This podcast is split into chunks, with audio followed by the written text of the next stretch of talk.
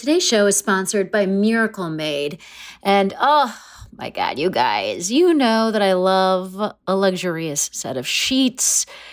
And I now have such a set of sheets because of a Miracle Made. They are bedding that has been inspired by NASA. They've got silver infused fabrics that actually make temperature regulating a thing.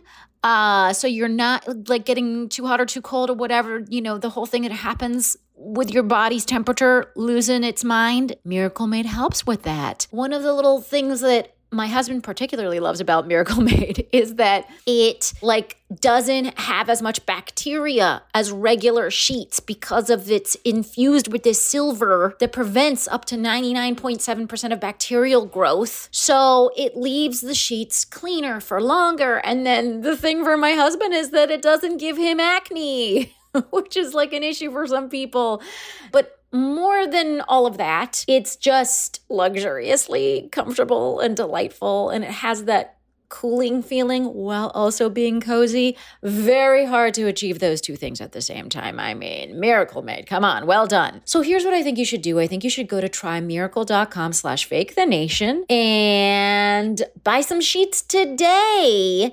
And if you order today, you can save 40% off. Use the promo code Fake the Nation at the checkout, and you'll get three free towels and save an extra 20%. So there's just a lot of savings here, folks. Order today, you'll get 40% off. Use the promo code Fake the Nation. Go to trymiracle.com slash fake the nation. And Miracle's so confident in their product, it's backed with a 30-day money-back guarantee. So if you're not 100% satisfied, which I don't see happening, um, you'll get a full refund. Upgrade your sleep with Miracle Made. Go to trymiracle.com slash fake the nation and use the code fake the nation to claim your free three piece towel set and save over 40% off. Again, that's trymiracle.com slash fake the nation to treat yourself. Thank you, Miracle Made, for sponsoring this episode. This is a headgum podcast. Hello, hello. This is Fake the Nation presenting Succession recaps. I'm your host, Negin Farsad, and we are dissecting HBO's hit series Succession. We're also selling mausoleums for the bargain basement price of $5 million. Hit me up if you're interested. And so, today we will tackle season 4, episode 9, titled Church and State. Don't be confused, this is still the FTN feed, and you will get your regular episode of Fake the Nation on Thursdays. But for today and for the coming Monday, we will be doing this bonus Succession recap pod. The panel today is as impressive as the condolence line at Logan Roy's funeral. We have joining us the artist, the filmmaker, our resident Uber wealth expert, and she who is the corpuscles of life. It is Danielle Durchslag. Hey, Danielle. Negin, could I ask for a better introduction or day to talk about the Roys? Thank you so much for having me. um, also joining us today. Oh my gosh, I'm so excited for this next panelist. She's been on Fake the Nation before. She is one of the most excellent of actors. You've seen her in so very, very many things, not the least among them the CW series Legends of Tomorrow, which, by the way, I was with her one day when a Legends of Tomorrow fan stopped her on the street to get a selfie. It was one of those cute moments. I paid um, and them. right now, and right now, she is doing a play called Deep Blue Sound at the Clubbed Thumb Theater. And uh, she is comfortable in this world. She knows it. She likes it. Amen to Tala Ashe. Woo! Hey, Tala. This is like the closest I'll ever be to being on Succession. So I'm really excited. I think that's true for all this of us. This is the closest any of us. Yeah, this is true for all of us. Um, I just want to let, let listeners know that I have some sort of an allergy attack happening right now, too. So show is extra phlegmy, gravelly voice, and I think very appropriate for a funeral. And with that, um, I want to just quickly um, remind listeners that they can listen to Fake the Nation on Thursdays, and perhaps you've been listening to two podcasts worth of podcast um, off of this feed a week, and you've been enjoying it, and maybe, maybe that makes you want to go to patreon.com slash Negin Farsad to support the show even more for li- as little as $4 a month. You can get extra episodes of Fake the Nation. Um, you obviously already love Fake the Nation, so why not formalize it by being a Patreon subscriber? Again, that's patreon.com uh, slash Negin Farsad. All right, and I'm going to do my typical summary that I do, but before we do that, I just want to hear some first blush thoughts. Danielle, what do you think of this episode? This was pretty close to a masterpiece for me. Um, the Fuck yeah. right, like the kind of uh, the rhythm of it, the the way it sort of went back and forth between really deep. Uh, believable pockets of emotion and sort of like what we come to expect from the show these wonderful kind of machinations of corporate life i thought it got that rhythm really right and um, it felt profound in a way that a funeral episode should. I, I loved it. Yeah, it, uh, it was a real roller coaster of emotions. Um, again, like just deftly executed. Um, I li- I listened to the the like after remarks with uh, Mark Mylod, and he said that they shot some of the funeral in in succession in in uh from beginning to end which blew Oh, my mind order. and actually Yeah. like makes They so much sense it makes so much sense because you i feel like i mean as an actor i was watching actors like in a very real way go through a funeral. But also I, I just thought it i mean the way the the pendulum turned from roman to kent it was it brilliant. Just brilliant. Beautiful, beautiful. Well, let's get into the summary, and then we'll just uh, we'll jump into our questions. Uh, it's funeral day, and the show opens on Roman practicing his eulogy. And you know what that means? Seeing a rehearsal always means you're never going to see the actual performance. But we'll get to that because in the meantime, it's also the day after the uneasy elections, and America is all protesty. Rava won't let the kids go to the funeral because she doesn't think it's safe. Shiv and Lukas are releasing those shitty Indian numbers, burying them amid protests and actual burials. Tom can't go to the funeral because turns out running a news channel the day after an electoral kerfuffle requires some FaceTime at the office. And the world's luminary shitty monsters and Logan's ex wives and mistresses gather in the church to bury the hatchet. And then. This was my favorite moment. The New York Philharmonic's B team blasts a classical music version of a Katy Perry style power anthem to oddly start the funeral on a high note. Oh, what a needle drop. It was so weird. it was so funny. The first major bomb drop of the episode was that Uncle Ewan unexpectedly gave a eulogy where he takes a giant funeral dump on Logan because, you know, Logan sucked. That said, it is a weird way for an opening act to warm up the audience. Roman's up next, but don't worry, he's pre grieved. He was absolutely pumped for this, but then when he actually takes the podium, he utterly crumbles into a pool of tears. What a fucking pussy is what I would say if I was Logan. But because I'm Negin, I also descended into a puddle of tears. Uh, Kendall takes the stage to deliver one of the best eulogies I've ever seen on film or television. It was a little James Joyce, a little Truman Capote, a little Meredith on Grey's Anatomy. What a brew of words. Team Mourning goes to the burial where they see their dad's mausoleum McMansion and then assemble at a wake for some nosh and champagne where Kendall recruits Hugo to his team and then Logan's driver Colin Talk to me. Talk to me. He's clearly trying to clone his dad's setup, but Mencken is the one everyone wants to dance with at this party, and Mencken does a great job of keeping everyone in play. Tom and Shiv have a tender moment. Kendall tells Roman that he fucked it, but he needs to follow Ken's lead and make some moves. Then Roman basically puts a bunch of stones into his pockets and walks into the river, by which I mean he throws himself into a protest where he gets a little battered and bruised. The end. Holy fuck! Jesus Christ. Ooh, wow, that's a, that's a lot for just over an hour of television. I mean, remarkable. So let's actually start with something light. Uh, all of the ex wives gather on the same pew, hold hands, and cry. Can we talk about the ladies of Logan moment? Tala, what'd you think? I mean, talk about unexpected. What did she say? She said, uh, "You're you're the um, what was the name of the old the the original Oh, she, she was my. She was my. She's she my was my Kerry. Carrie Ann, or she was my Kerry, yeah. yeah, meet my Kerry. Yeah, just Sally Ann. This is Sally Ann. She was my Kerry. Yeah. I mean, that shot of the four of them Oh. sitting on the pew, my goodness. Um, incredible. Incredible.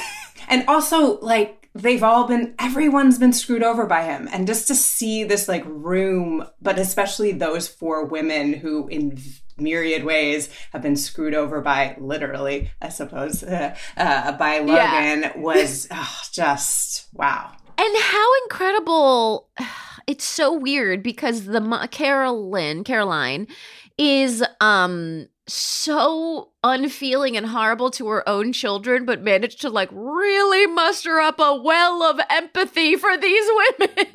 Well, like what? I actually, I was really surprised but delighted by that. You know, Succession will not let a single characteristic stand for any character, which is what I love about the show. Everyone's too human for that. They aren't just one thing. This woman has been pretty close to like a Cinderella scenario, wicked stepmom kind of vibe for the entirety of the series. Yes, And here we see her extend herself with a level of generosity and care that no one's expecting, right? Which, of course, we all contain multitudes, and funerals can bring out the mushies and the gushies, right? So, like, it, it made sense to me, and I believed it. That moment, that shot of the four of them, really.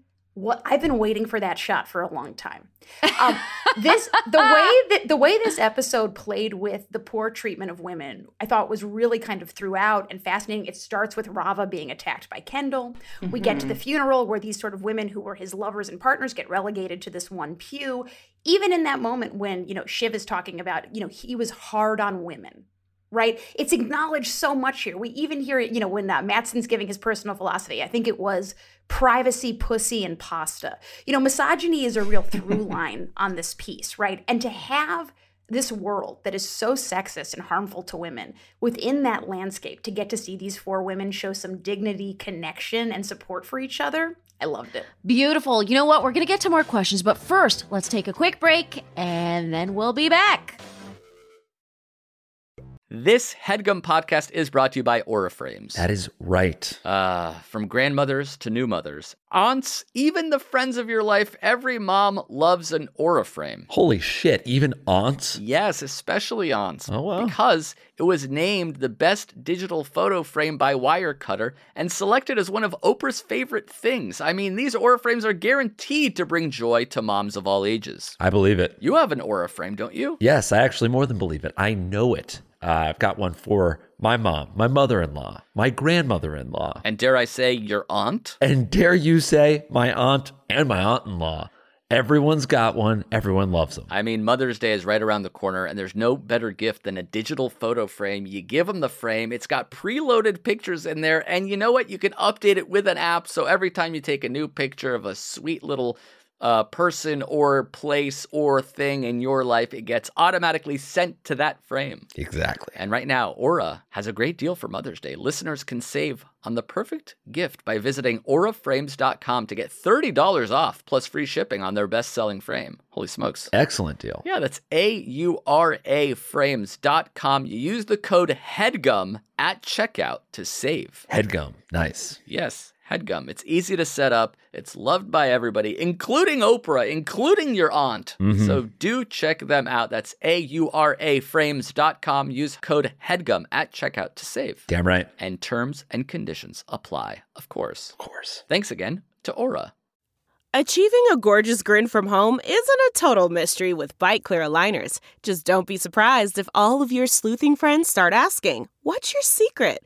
Begin by ordering your at home impression kit today for only $14.95. Byte Clear aligners are doctor directed and delivered to your door. Treatment costs thousands less than braces. Plus, they offer flexible financing, accept eligible insurance, and you can pay with your HSA FSA. Get 80% off your impression kit when you use code WONDERY at Byte.com. That's B-Y-T-E dot com. Start your confidence journey today with Byte. And we are back. Uh folks, let's um get into it with two moments from uh we're, we're like I want to get to the eulogies as its own special piece, but first Kendall's long-suffering assistant wants to quit, so Jess has a moment with him. She didn't want to have it, but he kind of forces it. Like, what is this meeting, man? I want to quit. Um, and that was weird. He, you know, and of course that comes off the heels of him having a, a really um just terrible interaction with his ex ex wife and an SUV representing his children. Um, Oh god.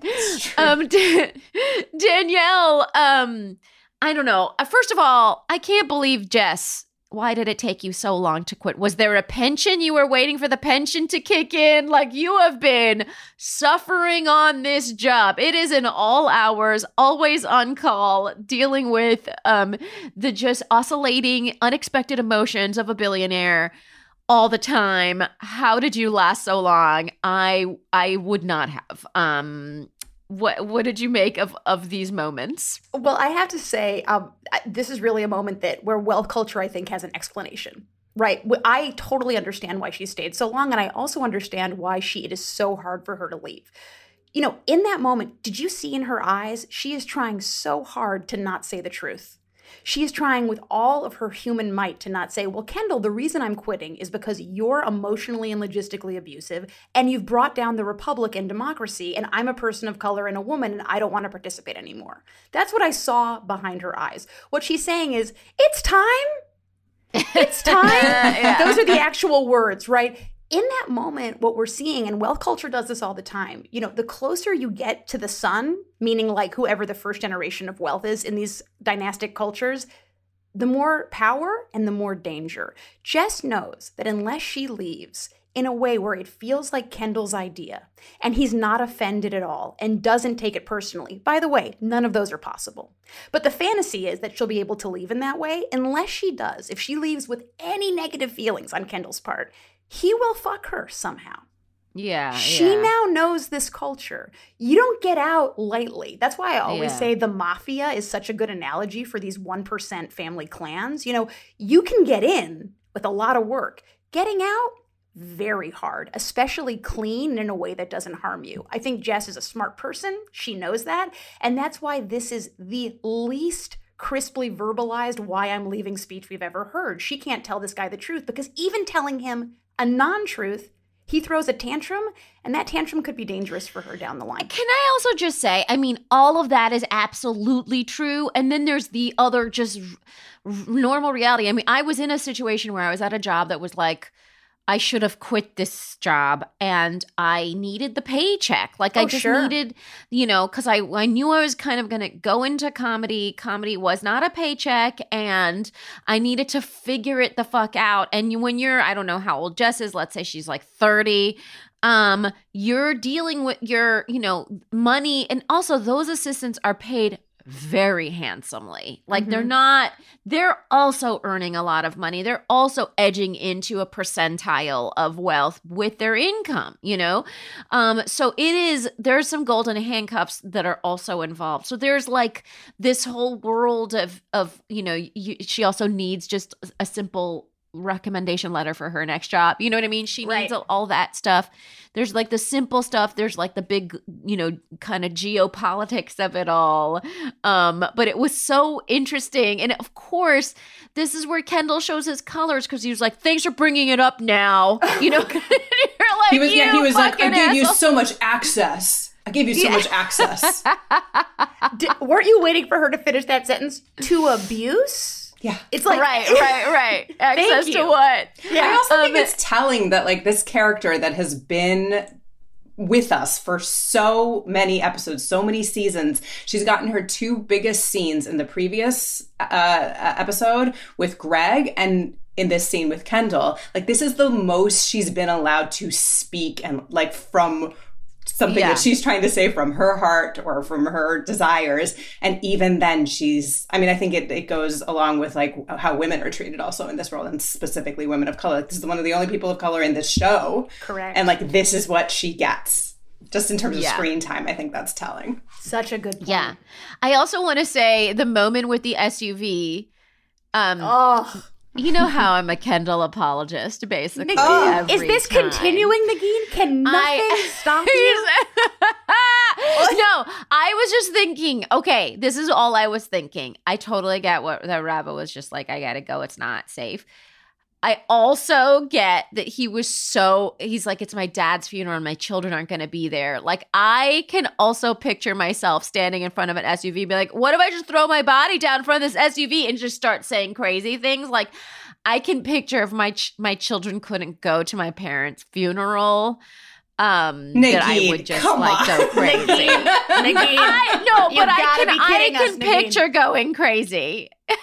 I'm just saying. Yes, but you're taking all the other, you know, context out of it. Like, yes, you're a good No, parent. I mean, when I- Ken no, was like, I "I'm going to go for get- custody," I was like, "Oh, no, no, no. good Obviously, God. that's insane. No, obviously, that's insane. And obviously, I think many judges will also find that insane. I hope so. I don't know. Um, I hope. I, there's a lot of power coming from that guy. And Mhm. listen, I, I'm not even sure he's going to follow through on that. I think he's having grief tantrums throughout this episode. I'm not, but but but let me say this: the you know we're watching Ken Grief cal- tantrums, yeah. yeah, we're watching Kendall calcify into Logan over the course of this episode. I would argue we're also watching Shiv do a similar dance. Yeah, yeah, yeah. He- you know, him standing there and, and really being certain that he can control and power his way out of his ex wife's agenda, which is to keep their children safe.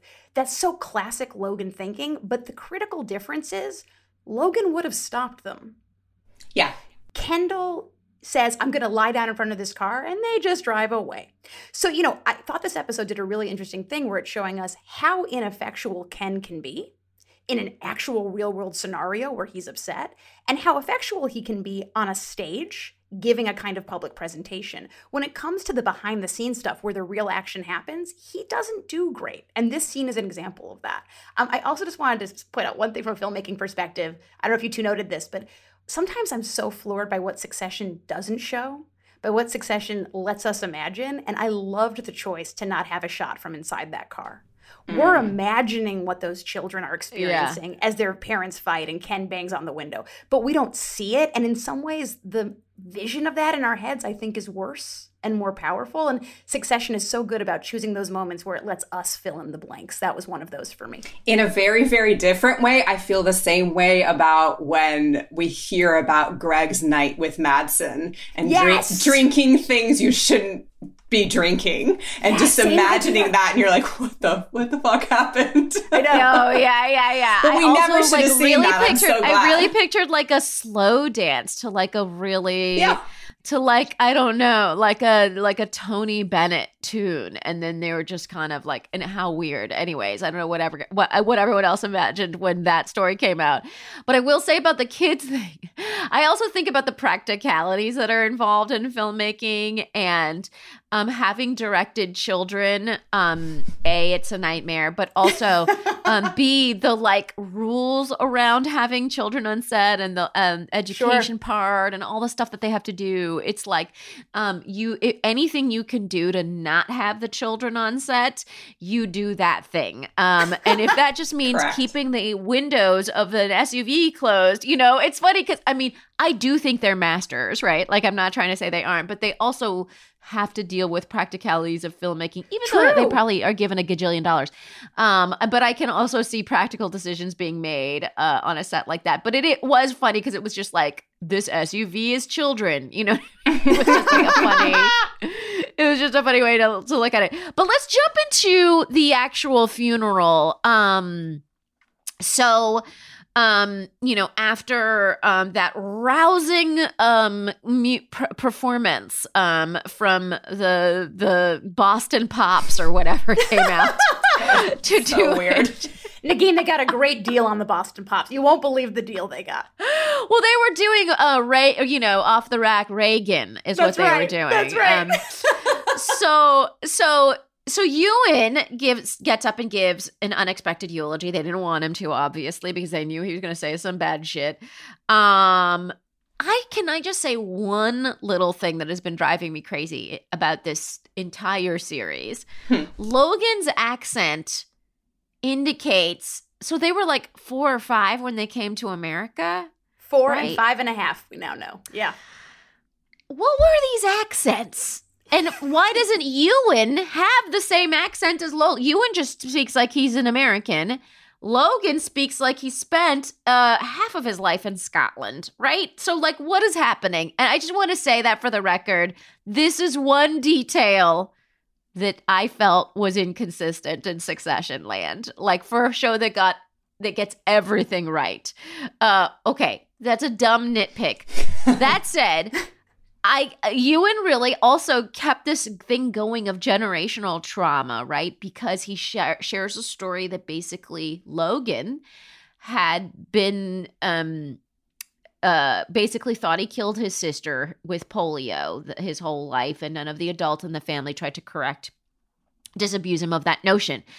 Um, what did you guys make of this? Uh, of the Ewan eulogy, Ta- uh, Tala? I, I, I, th- I thought that it was so brilliant to like I knew something was going to derail Roman, but the fact that it was this and uh, somebody had to say the truth again. As you said, we were never going to see that rehearsal version, but I thought it was such a brilliant way to bring that bit of backstory that we've you know we've I think we all I, I've certainly like pathologized Logan to try to be like why is he why is he this way, but to just get this like little tidbit at a funeral in this moment where you know there are revelations that can come out about people that like Danielle was saying, like they're never one thing, and and just like seeing that land on Roman, and then what happens, I just thought was such a such a really true and brilliant setup. Like it, it didn't feel like I didn't feel manipulated as the viewer, you know. You know, I want to take a moment of just robust praise for James Cromwell, the actor who does this part, because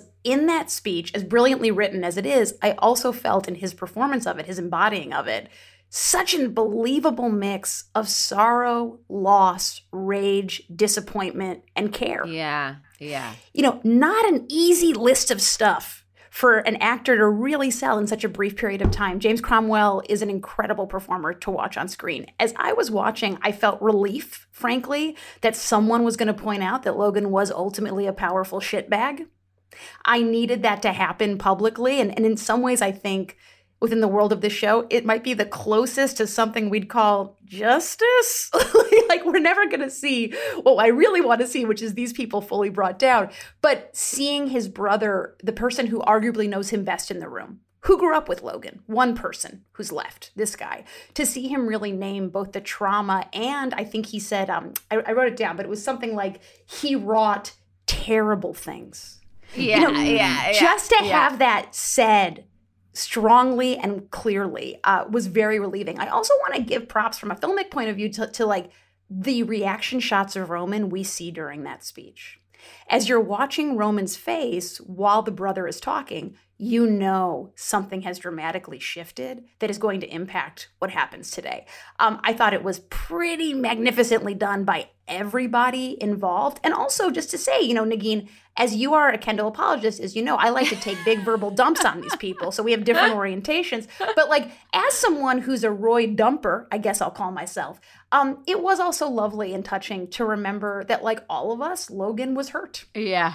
Right? It doesn't all come from, you know, he didn't pop out of Zeus's head as a motherfucker. He was deeply He and aggressively hurt. And remembering the that matters. was molded. That's right. Yeah. Um, I it was it was so remarkable, and also, I mean, the the great thing. It's the great thing about how they handled everything about Roman, which we can come to now, is that they really set him up like he's on top of the fucking world. It's Discord. It makes my dick hard. like it's he was just like he had quips. He was making disgusting jokes about Shiv's baby being his, and like um and like jacking off to his sister uh um breastfeeding i mean he was prime roman right he was just going for it fully and you knew that that level like being on a cocaine high at, at Right. that level cannot be sustained and it's like we it's like they gave us this I can't get over it. I know philharmonic crescendo to to like guys, it's about to fucking break. You know what I mean? Right. And then R- Roman takes that stage, realizes too that his dead dad is in the coffin, which is a thing he's never really been able to uh fathom. And he just can't give that speech. And essentially in that moment of like having humanity how dare he? Also utterly fucks himself. Whoever wears the crown it will definitely not be roman. Correct. he can't fucking handle it. Guys tala talk to me about roman. Yeah, he loses everything in that moment, and that was that's when I was crying. I watching him was when I actually Mm. lost it. Because this he's he's such a he's such a nihilistic person. But again this he has this humanity that comes out in this moment where you're like this is a disgusting human who i would hate to be in a room with. However at his father's funeral like he he's he's he's struck with the reality that like all of us will experience at some point of like that kind of loss that is inescapable. And to like also just like see how men can treat him after like it is it is a real horror show. And i think also like exactly what succession is about which is that like if you're you like cannot survive as a vulnerable person in this world Correct. and it is it, like it is a lose lose situation and that's that's what the show's about and and it's because they're so good at making it like it's fascinating to watch it's also funny because there's just like acceptable levels of emotion in these situations like i think back to when obama went on tv to talk about um, the massacre at newtown and and mm. he you know he delivered an address but he also cried like a little. It's like he sort of defined acceptable levels of male emotion. Yeah, and he's saying he's saying right. He, and he, he sang yeah, right. Like, so he did. He had. It's like he had to have the motion, be a leader, and and and and and then be a leader of emotion um at the same time and it's like if you can do that then you're allowed to have the emotion you have to like perform it well i think you have and to perform it well ultimately like roman just doesn't have the stuff he just doesn't have it. Also, what a fucking performance! Holy I mean, fuck! And yeah. real Culkin. Oh Get the my. fuck out of here! And by the way, a, a, a version of that character, a kind of place, emotional place for that character, we've never seen. I mean, nothing even close, right? To see him fall that hard that publicly. I just want to point out one thing from a wealth culture perspective, which is, and this does speak to some of my history growing up. You know, in wealth culture, any event can be turned into a corporate meeting. Anything. Yeah. We've yeah. seen that with these people like it's their job. Weddings, corporate meeting, right? Every time.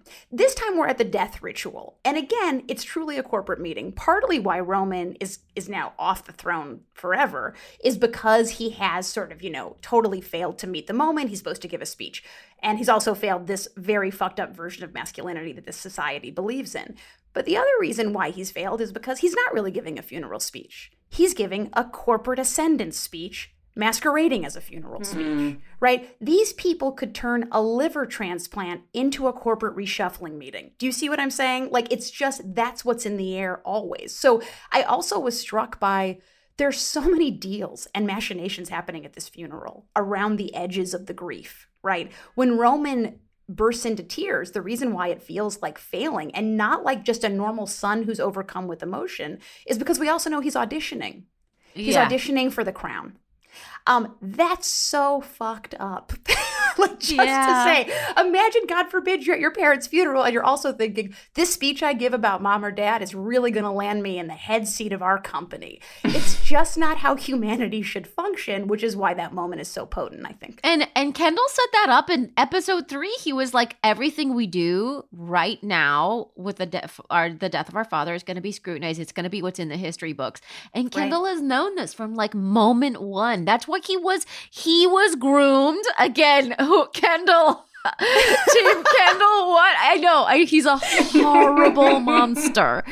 He's a horrible monster. I'm so aware. Um, but he has been groomed. He's been groomed. He knows. He gets it. He he he understands who's watching at all times. Right? He is. He's like he's like the um, method extra in the background who's just always playing a character just waiting for the moment that they might throw him like one line. Like he's that guy. Yeah. um so uh let's let's talk about that that eulogy because I mean here's the okay, again, nitpicking with the succession here, a nearly perfect show. Um he fucking delivers one of the most beautiful like eulogies because it was also it did paint the picture of a brute right yes. he called his father a brute like he he he did mention the money right like he mm-hmm. said this sort of all the all the like unmentionables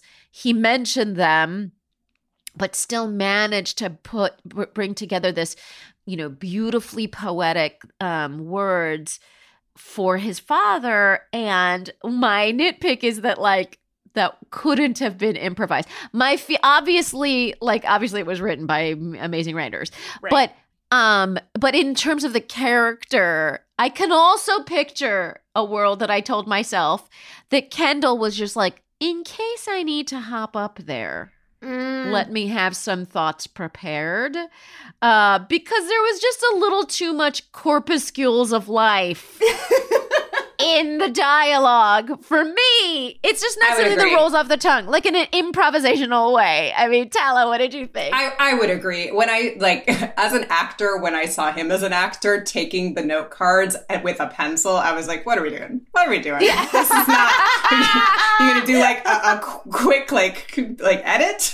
Come on, you're not gonna Come on, say yeah. that. Yeah, it felt a little bit. It, it, it yeah, I would I would agree with you. It felt if I'm gonna be nitpicky, it felt a little bit rehearsed. Um, I don't think that the actor could have you know solve that necessarily. Um it but we also needed those words you know we needed to hear him say those words. So i i allow it you know.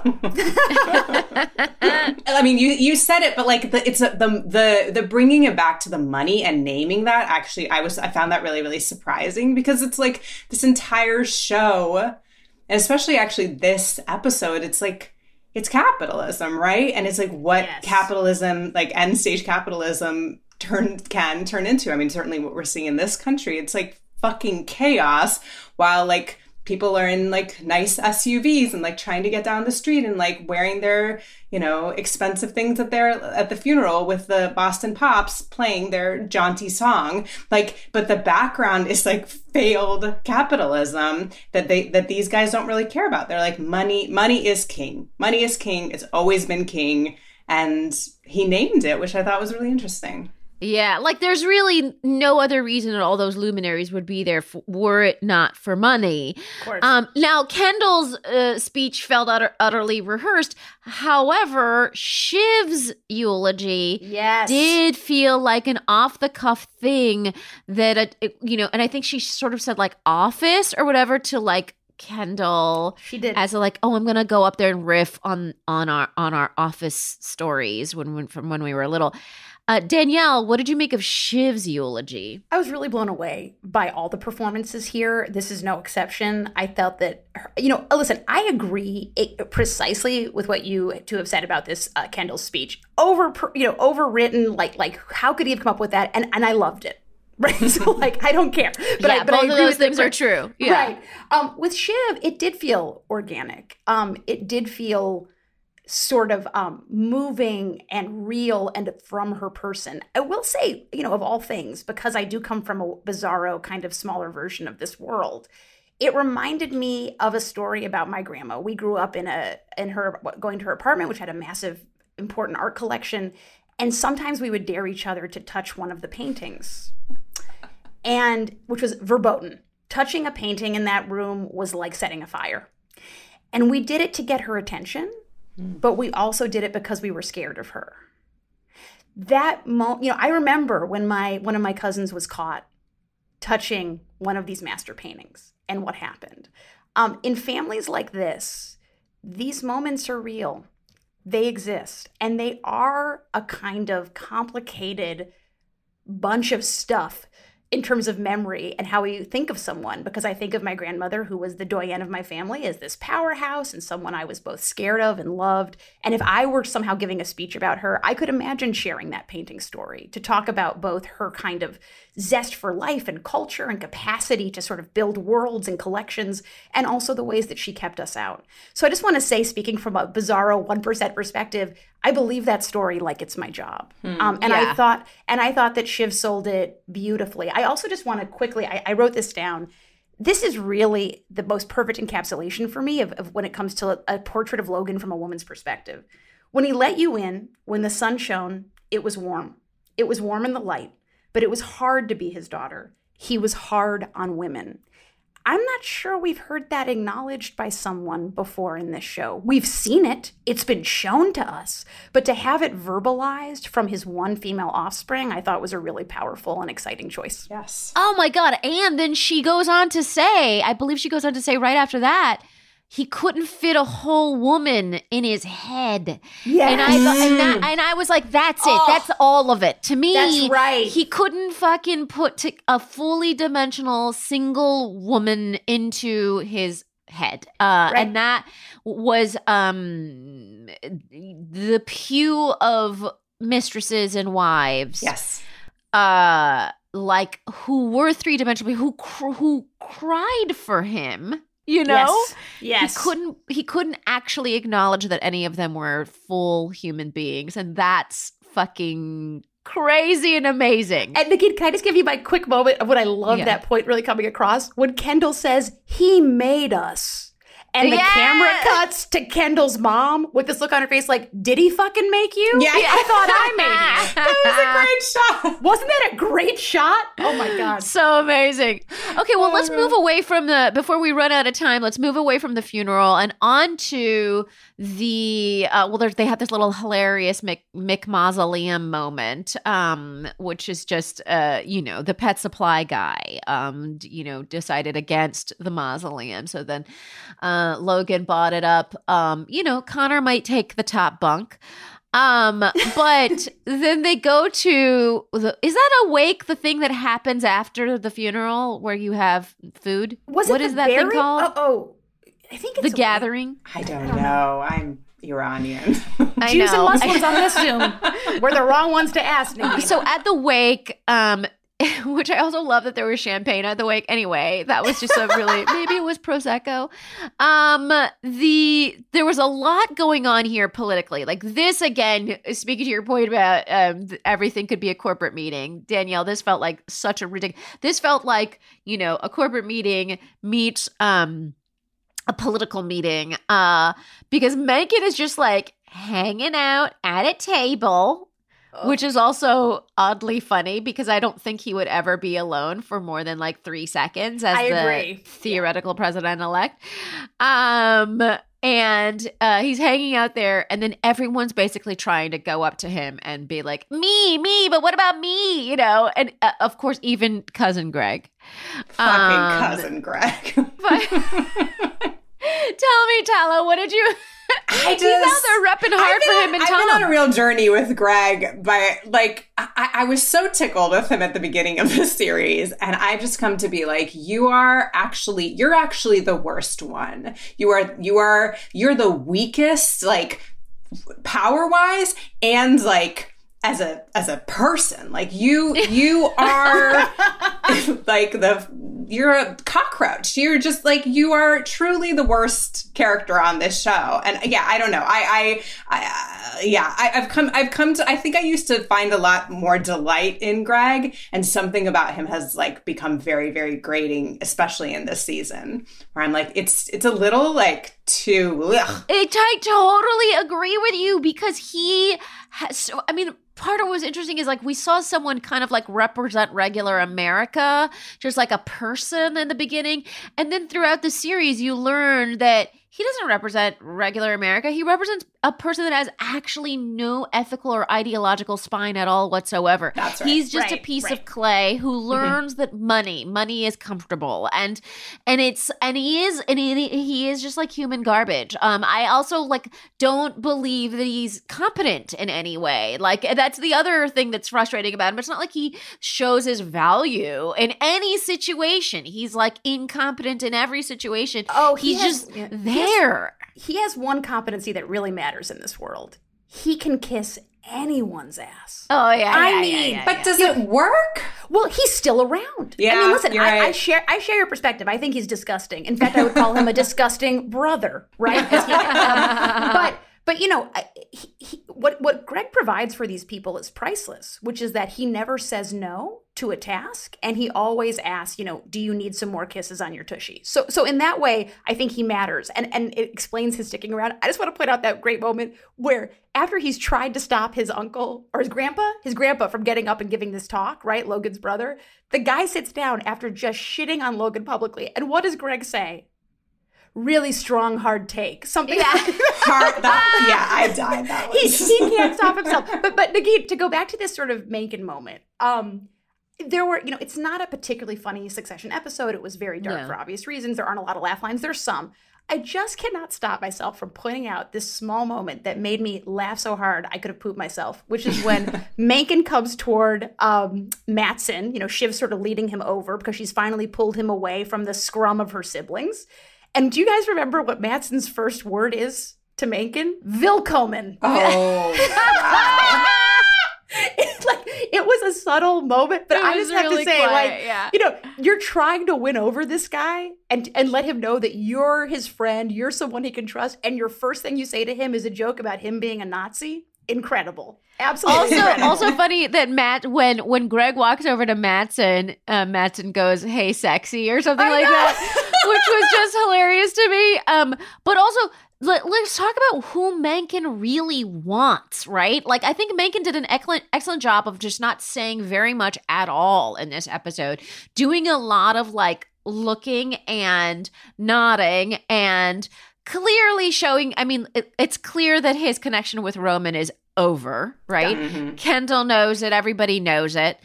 Um, Roman knows it, right? Roman is basically at the at the kids' table, like literally at that thing. It just feels like he's kind of like on his own. He's got nothing. Um, and and um and and Shiv makes this like very intense introduction there you know th- this is the moment where Matsson basically describes his political philosophy as privacy pussy pasta which then um which Shiv then uh, interprets as anarcho-capitalist parmigiana, uh, which was really fun.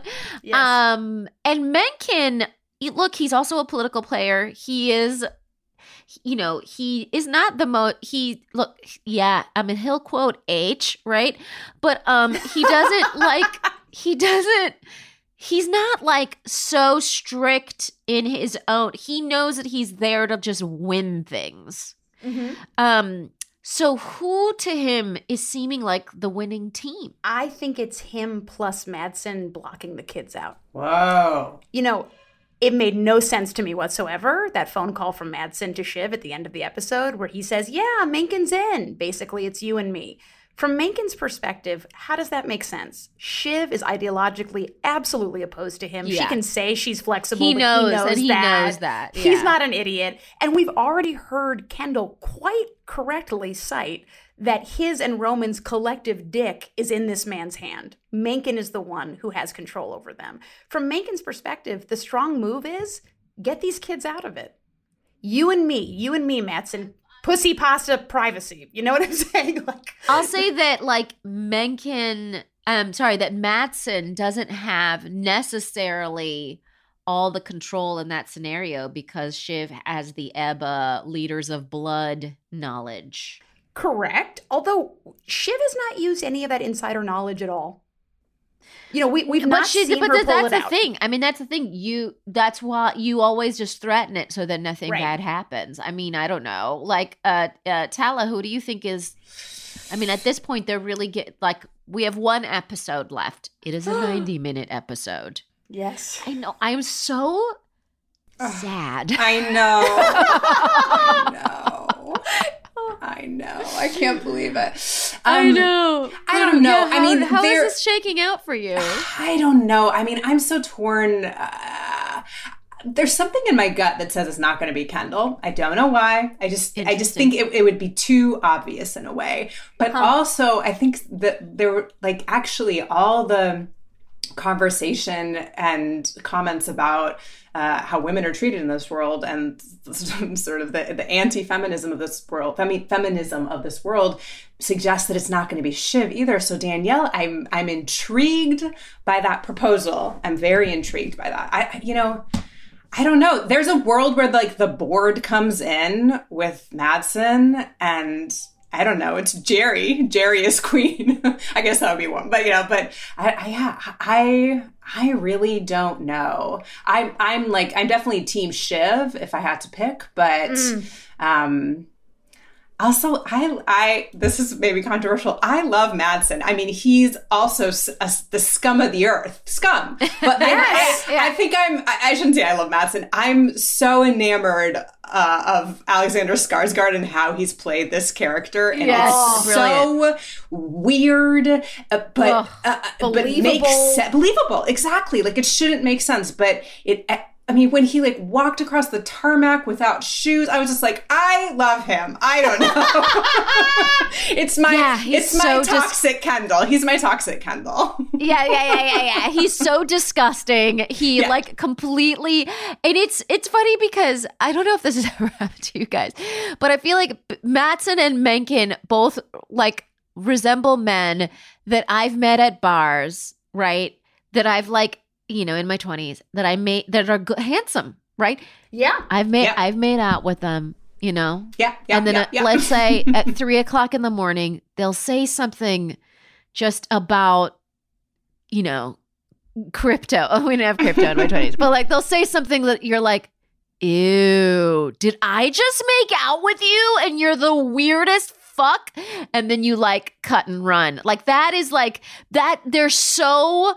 E- e- It's like for them to be able to like chameleon like come into a situation and, and seem normal and seem charming it's such a it reminds me so much of like mistakes i've made um, I would I- I agree. think- I, don't oh, know. There's totally. there's that like enigmatic quality that Yeah, then turns and you're like, oh, you're actually the worst that there is, and Yeah. I I couldn't see it at first. I know because like the air of it originally is like I'm sitting on a significant mystery for you to solve, young right. lady. Mystery is Yes. what does that man's blood look like frozen yeah in a brick yeah, yeah that's exactly sent to you? so disgusting So, so like not great. Yeah.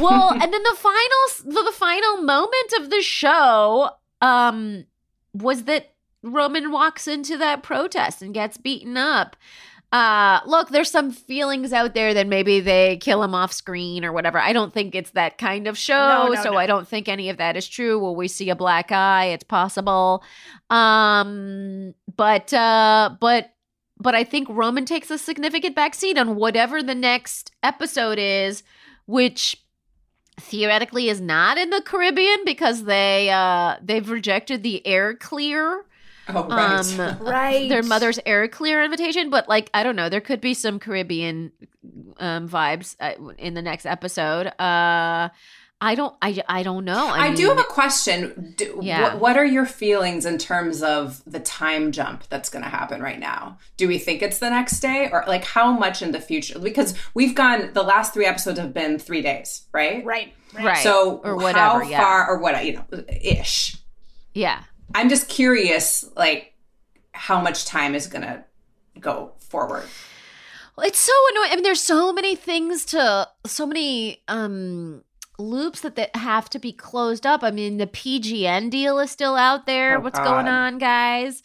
Um, uh, the uh, obviously the you know Mats and stuff. The presidency still in the balance. Um, Mhm. there's a lot that have to has to be closed up, but there isn't like an a, they didn't like signal to an event that would be that kind of forces us into it all. But so actually, sure. isn't the presidency an interesting thing? Like, didn't uh, maybe I'm I'm not misremembering this, but I remember somebody saying like three months that there's like three months of things that have to happen in order for them to determine who's president. I, maybe that's completely wrong, but it feels like Mencken needs to be president in order to sort of pick the king. Interesting. That's a really good point. Yeah, I don't know. We di- we did see scenes from the next episode sort of teased after this one, and they seem to be very boardroom heavy. So it's probably at least partially like a boardroom final boardroom showdown. boardroom, I'm guessing. yeah, yeah, yeah. Um, can I just say a quick thing about that protest scene again? You know, sometimes when I'm watching Succession with my sort of filmmaker hat on, as I've mentioned, I'm so impressed by what they don't do as well as by what they actually do. In a shittier version of this show, I'm interested if you two agree, someone in that protest crowd would have gone, hey, that's Roman Roy. Let's get him. and then they would have beaten So the shit out of him. You know, but that yeah. this but this show is so much more closely tethered to reality that it knows that that number one probably wouldn't happen, and number two, like Roman's not a famous guy. He's not. No on one knows what he looks time. like. No one knows what he looks like. He's So just a total- fucking crazy fuck. Yeah, it's Right, but I- yelling in the wind. But I was really pleased that it ended that way because, you know, one of the things this show does so successfully is portray the hermetically sealed world of the 1% and how what's happening out just outside the door, just outside the window, rarely actually comes inside, right? By Roman doing this sort of nihilistic, self defeating dance because he's fucked up, by him sort of entering this crowd, you know, it's the closest we come to one of these characters actually witnessing the stakes in person. And even though he's doing it from a place of emotional, sort of, I would say, um, destruction, it still was a relief to me that Yeah. one of these characters actually experienced the protest as opposed to watching it on a screen and calling it, and I believe this is a quote on Tom's part, Tiananini? Like, Tiananini, yeah, Tiananini, yeah. Um, you know, just that word is such an insult to what's happening outside. I was glad the show actually showed us one of these one percenters having to deal with the consequence in real time, even for only a few minutes. Yeah. Um, look, we really have to end the show, even though we could probably continue talking for like literally another hour. Um, but I want to just point out one moment that I thought was so funny that made me laugh. When Peter Munion is there, he's like so excited to be at this funeral, and then he goes, Daddy's here. And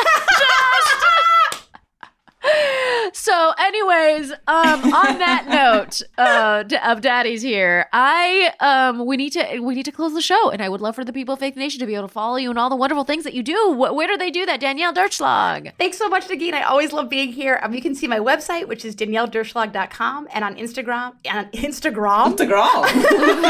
Good woman. one percent, guys. Um, on, on on Instagram, I'm at D Dirch, which is D D U R C H, and I would love to hear what you thought of this episode. and tala where do they find you Um, like hopefully nowhere. I'm trying to hide from the world, but uh, I, I'm, I'm at I'm at at Tala Ash with an E on Twitter and Instagram. Sometimes I'm there. Uh, and yeah, and she's there. She's wonderful. If you have a chance to see her perform in Deep Blue Sound, please go do that. Um, and as for me, you know where to find me. Also, I'm on this week's Wait Wait Don't Tell Me, so check tune into that if you want to hear. I love Um, listening to you on that. By the way, love. Thank Same. you so It's much. so great. Thank you. Thank you. Um, and uh, Fake the Nation will be coming back to you on Thursdays, of course, as always. We have such an excellent episode cooked up for you this week. And also, you can go to patreon.com slash Negin Farsad to support the show. I want to thank everyone who makes this show a possibility. That's our wonderful producer, Andrew McGuire. Our fantastic theme music was written by Gaby Alter. Thanks to everyone at HeadGum who makes the show happen. And folks, if you need to contact me with any ideas, we are at Fake the Nation Podcast at gmail.com. Again, that's Fake the Nation Podcast at gmail.com. And uh, we are cooking up another series of recaps. Um, so get your votes in for what you want to see next. I have a very, I have like a decent idea of what's going to come next, but I'm still open to ideas. So Fake the Nation Podcast at gmail.com. And I'm so uh, excited to be back in your earballs on Thursday. That was a headgum podcast.